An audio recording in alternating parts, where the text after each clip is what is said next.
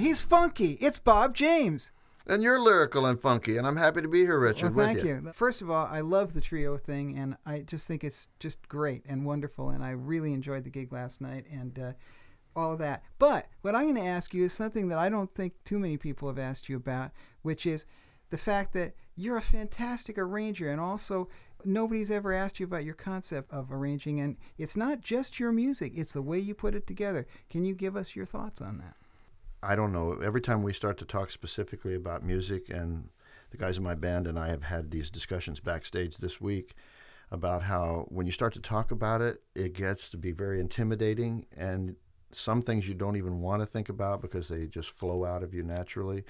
If I had to say anything brief, that's what I would say that you try to make your mind blank and then go with the best instincts. As soon as it becomes a theory or a formula or something, then it, it doesn't work as well for me. Um, having said that, to describe what I do in the writing area, arranging or composing, is uh, eclectic. I listen to a lot of classical music, I listen to funk, I listen to polka music or reggae, whatever, and stuff just comes out. You don't know when it's going to come out, and at the best moments for me is when it flows out without thinking about it but I'm going to just force the issue a little bit and be obnoxious. I mean, when you were starting out, let's go back in time, not very far, of course, when you were starting, because it was only a few years ago, but when you were starting mm-hmm. out, uh, who were the kind of arrangers who you were impressed with as, as a young guy growing up and stuff? Because you did start doing a lot of commercial arranging.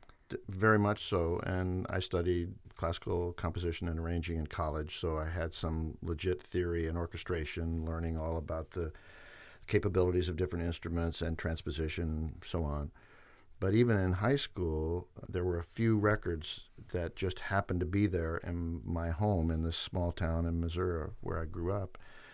Uh, one that I think back on immediately was a Stan Kenton album, uh, New Concepts of Artistry and Rhythm. Yeah. And that started me into Stan Kenton and all the different arrangers that I grew to admire Bill Russo, Bill Holman, uh, etc., Johnny Richards. And I listened a lot to that in high school, even before I'd had any training with jazz arranging or anything. So I was trying to figure it out in my head what they were doing and eventually I got to college and had a chance to study it a bit more formally. Uh, but I, I would say that the Stan Kenton thing, it was just coincidental. I mean, it could have been Duke Ellington, it could have been Count Basie or whatever, but the first one was that album that just happened to be in my home, and then everything else grew out of that. It seems to me that not only did you go through all that, but there was a period in your life where you made the move from the music of really, let's face it, the past to the music of the future. And during your years with CTI, you were involved in making jazz contemporary, and, and you were one of the prime movers of that. And of course, you're talked about as the godfather of the smooth jazz movement and all that business. But you did something that was really highly sophisticated, I think, at the time. And what was your thinking at around that period of your life about when you were making that kind of music, thinking, okay, how can we get these grooves to work with these uh, harmonic situations, which are, of course, very sophisticated, and some of the melodies are very sophisticated, but then the grooves were something new eh, with that sophistication. What was your thinking at the time? One of the things was very much related to Creed Taylor, uh, you know, my boss or the the producer of those recordings, and his thought was that jazz recordings, for the most part, in in that era, had been very inexpensively produced. So he decided that in order to be competitive with the pop or rock uh, albums, uh, there had to be more production values. And luckily, I was one of the arrangers that was working in New York City at the time, doing a variety of jingle dates and stuff. Uh, but I had a jazz background, so he began to hire me to do some, I guess, gloss or uh, production type of addition to an otherwise simple rhythm section kind of recording session. So a lot, a lot of those early recordings happened to me rather than me conceptually deciding that I was going to do it. I was the guy on the firing line when the producer said, I want more glitz, I want more uh, Hollywood, I want more whatever Absolutely. on these recordings. So in a way, it was like a field day for me because he had the budget to bring in strings and bring in woodwinds, and all of a sudden, I had the power to say, "Okay, I know we already have this funky rhythm track that was recorded first, and we we got the basis for the power, the jazz aspect of it, and then I had the uh, the luxury a week or two later." to write my arrangements based upon the form that had already been laid down in a pretty much improvised way and and then write a very specific orchestration score over the top of it. And I had no idea at the time what it would lead to. It was just a session that, that, that I was hired to do, and it was fun. And I knew it was different. And I think I always had a very strong feeling that jazz cannot stay the same. And so even though I knew we were headed out in a different path, and some aspects of it would not seem like it was jazz to purists or to people who thought that jazz should be made only in a specific way. But nevertheless, it was more exciting to me to embark on something different. When you started making your own records, the, the records that we think of as Bob James records, you of course then developed a sound that was and and I must say arrangements that were very unique and of course a lot of people copied that concept a lot and I think there were two kind of major guys who were doing that both yourself and maybe Dave Grusin mm-hmm. who were both doing different records but utilizing the arranging concept of using these grooves and making them work in a really interesting and sophisticated way with the beautiful harmony and various uh, interesting melodies. When you started making your own records, what were you thinking about at the time? One thing very specifically was that I was not thinking of myself as a leader. Even though my name was on the cover, it, was a, uh, something that Creed Taylor had signed me. He said, Okay, I'm going to let you do your own album to me, that meant be an arranger on the album. And a lot of the first uh, charts that I did or decisions that I made, I felt very uncomfortable playing the melody. And so I was always looking for somebody, Hubert Laws or Grover Washington or somebody to, to be out front so that I could write my arrangements around it. And by the time I realized that the first couple of tunes that became successful, like Feel Like Making Love, I did have the melody, and I was sort of stuck out front being the leader and and had to grow back into it. Uh, in college, I worked mostly as a trio, so I, I, was used to being the front person in a conventional acoustic piano trio. Sure. But in this new era and the sound and the whole idea of it with the production values and everything else, it's still, for the first three or four albums, I was uncomfortable being the out front guy. Hmm. And, and I'd have to say, even now, some however many years later, I still get just as much pleasure out of being an accompanist as I do at being out front. Yeah, that's that's very obvious from watching you play last night. You can see how much you enjoy that role. But I'm also very glad that you overcame your shyness and and became the leader that you are. Well, you know, as part of it, it's like it's like a responsibility. I mean, when I listen to other artists, I expect them to give me their stuff. And yeah. so I just felt like I can't be a coward about it. No. And I have to step out there, whether it feels uh, awkward at first or not. And it, it has gotten easier over the years. Right. I'm glad it's gotten easier. That's a lot of people think it gets harder, but uh, that's good. How much do the musicians that you're using influence the stuff that you're writing for a particular album or the way that you will arrange a particular album? It, it's it's everything. That's the complete essence of what I feel in some ways separates our music from other uh, stylistic things. The personality of the people involved and playing in a group, the music completely changes uh, depending on the personnel, and that's the exciting part of it. It's that dialogue that you get, or the interaction that's going to be different when you're playing with with one musician as opposed to another musician. And it's one of the things that I feel is is missing from this new era of sampling and loops and automated kind of processes with music is because those automated things don't change, and you can play over the top of them, but no matter what you play, it is going to stay the, exactly the same, and that part to me is is uh, one very very important ingredient that's missing when it's not there. And and so I, I totally look forward to the challenge of going out live and p- playing and interacting with the the great musicians that I'm lucky enough to be playing with. Yeah, I, I've noticed that uh, ever since you've been playing with Billy Kilson, Mm. who is just, you know, my favorite drummer in the world, ever since you've been playing with him, you've actually included in the arrangements of your tunes and, and maybe even in the writing uh, quite a bit of. Uh, well, a lot more interplay rhythmically and a lot more cute little rhythmic ideas that you uh, utilize with him.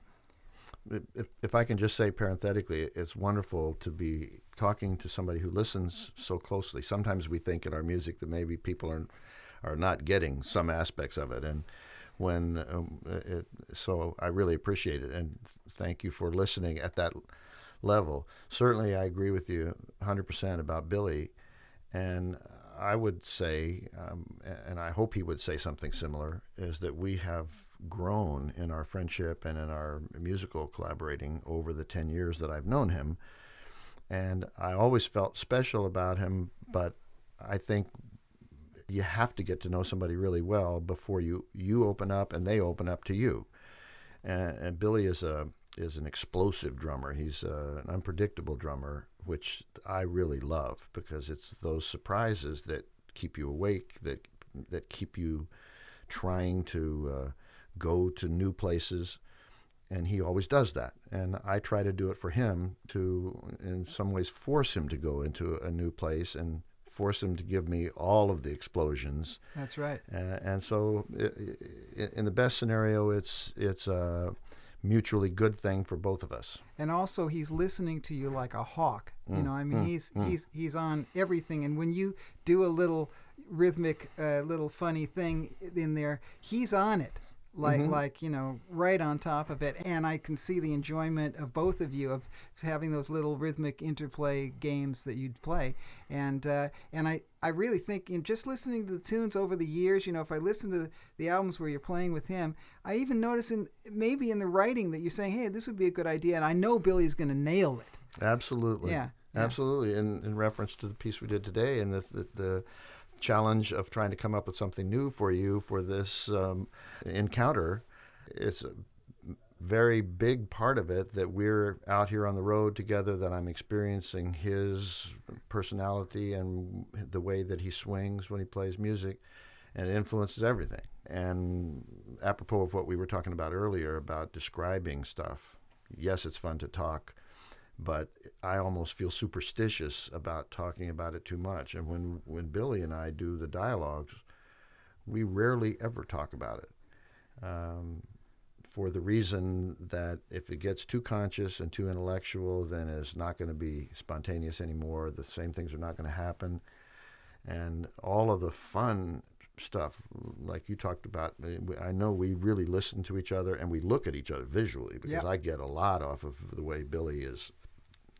He's, it's like He's a it's dancer. choreography. He's a dancer, man. And we had the most fun because at the club the other night, one of the fans came in and told Billy that he reminded them of Fred Astaire, and it was it was the, the it was the greatest uh, you know off the wall unpredictable compliment, and yet it, it took a minute for it to sink in with me, but they were right because he's both this uh, raw guttural player, but he's also graceful and Oh, yeah. and uh, rises above the music.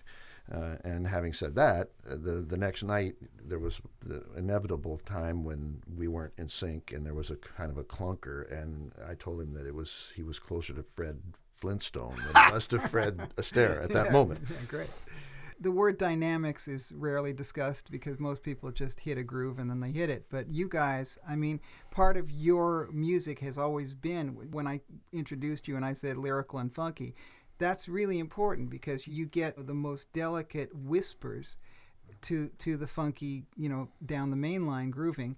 But he's so sensitive to that and and he can you say explosive but i also say i've never seen anybody play so delicately. And and it's so in sync with your thing. So Completely. so anyway i mean i'm just uh, totally jazzed by the whole thing. It's been very enjoyable. And uh, of course i'd like to talk to you for about six hours more but in fact i'm going to let you have lunch so bob thanks for coming along Richard, thank you so much. You're inspiring, and uh, knowing that there's somebody like you who who listens so closely and cares about the music so much is uh, a dream for us. That's what we hope to find uh, a few times in a lifetime. Well, thank you, and I have a beard too, so you know. There you go. That's the deal. I hope we can meet many, many more times. We will. We will. Thank you. Rick. Good. Great. So while Bob was in the studio, he said, Hey, Rich, I just got an idea for a head for a new tune. Would you mind giving me a minute while I write it out so I can try it out with the guys?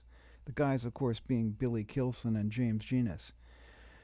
I wasn't really about to stop him doing that, so I said, Not only will I give you a minute, I'll give you all coffee and cookies. And here's the tune, which imagine my surprise later and happiness when he called the tune Niles Ahead.